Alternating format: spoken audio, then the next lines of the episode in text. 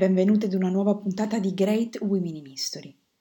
Per conoscere la donna di oggi andiamo nel secolo scorso, in America centrale, per incontrare Reina Torres de Araúz, prima donna latinoamericana a ricevere una borsa di studio del National Geographic Society e antropologa che diede un contributo fondamentale alla storia di Panama.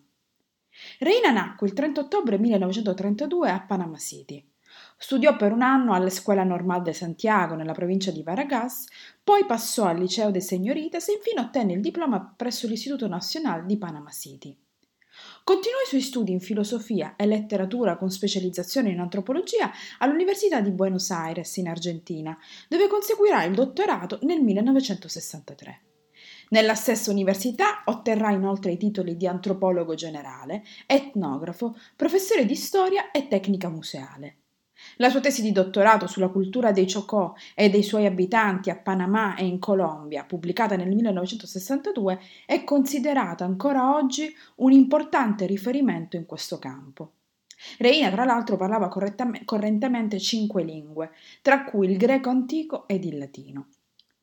Reina si concentrò sullo studio delle caratteristiche dei popoli indigeni panamensi nel loro territorio, attraverso visite alle giungle nelle montagne di Panama, in un lavoro di ricerca teorica e documentaria che le permise di realizzare una dettagliata documentazione scritta e fotografica delle idiosincrasie, delle credenze religiose, dei giochi sportivi, delle danze, dei canti e delle musiche di questi popoli. Il salvataggio della cultura e della memoria del popolo indigeno panamense divenne una delle principali missioni di tutta la sua vita professionale. Reina fu professore di antropologia all'Istituto Nazionale all'Università di Panama. Quando nel 1961 un'azienda di proprietà americana demolì un edificio coloniale chiamato La Polvora in una città costiera di Panama per fare spazio a un'autostrada, Reina Torres di Araúz, allora 29enne, oltraggiata da quello scempio, si rivolse al presidente di Panama, Roberto Chiari. Quest'ultimo l'ascoltò e in tutta risposta creò la Commissione nazionale di archeologia e monumenti storici. Questa commissione divenne il seme della Direzione Nazionale del Patrimonio Storico creata all'interno dell'Istituto Nazionale di Cultura, di cui Reina fu direttrice per un decennio. A quel tempo la Torres de Araúz era già nota non solo a Panama, ma in tutta l'America centrale. Aveva preso in parte, infatti, alla spedizione per identificare il percorso migliore attraverso Panama per la costruzione dell'autostrada panamericana, che alla fine si sarebbe estesa dall'Alaska al Cile.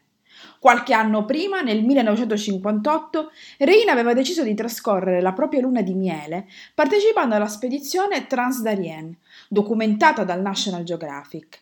La squadra lasciò Panama con una Jeep e una Land Rover e finì in Colombia quattro mesi dopo, dopo aver completato la prima traversata motorizzata dal nord al Sud America.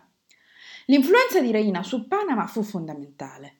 Fondò il centro di ricerca archeologico all'Università di Panama, istituì borse di studio per incoraggiare gli studenti a intraprendere ricerche sul campo e creò i dipartimenti per la preistoria, l'etnografia e l'antropologia culturale panamense. Dopo aver servito come direttore del Museo Nazionale di Panama, aiuterà ad aprire inoltre altri sei musei ed un parco archeologico. Nel 1971 la Torres de Araúz divenne la prima borsista latinoamericana donna del National Geographic, una borsa di studio che le darà i fondi necessari per catalogare i, munif- i manufatti in oro precolombiani. Fece inoltre pressioni, con successo, per una legge che arrestasse il flusso di tali manufatti all'estero. La De Araúz venne eletta anche vicepresidente della World Heritage Committee dell'UNESCO. Nella sua carriera di insegnante e ricercatrice, nel 1974 l'Accademia di Storia Panamense l'ha formalmente nominata membro effettivo dell'istituzione, la prima donna panamense a ricevere questo onore. Fu inoltre la prima donna a ricevere il premio Orden de Vasco Núñez de Balboa, la più alta onorificenza panamense. Reina morirà nel 1982 a soli 49 anni, dopo una lunga battaglia contro il cancro. Con questo dunque, con la storia di una donna capace di aver dato un contributo fondamentale all'antropologia e alla storia di un intero paese, del suo paese, Panama, io vi lascio, sperando che la sua storia sia stata per voi interessante. Come sempre, vi do appuntamento a martedì prossimo con un'altra grande donna del passato. Grazie per avermi ascoltato. Alla prossima!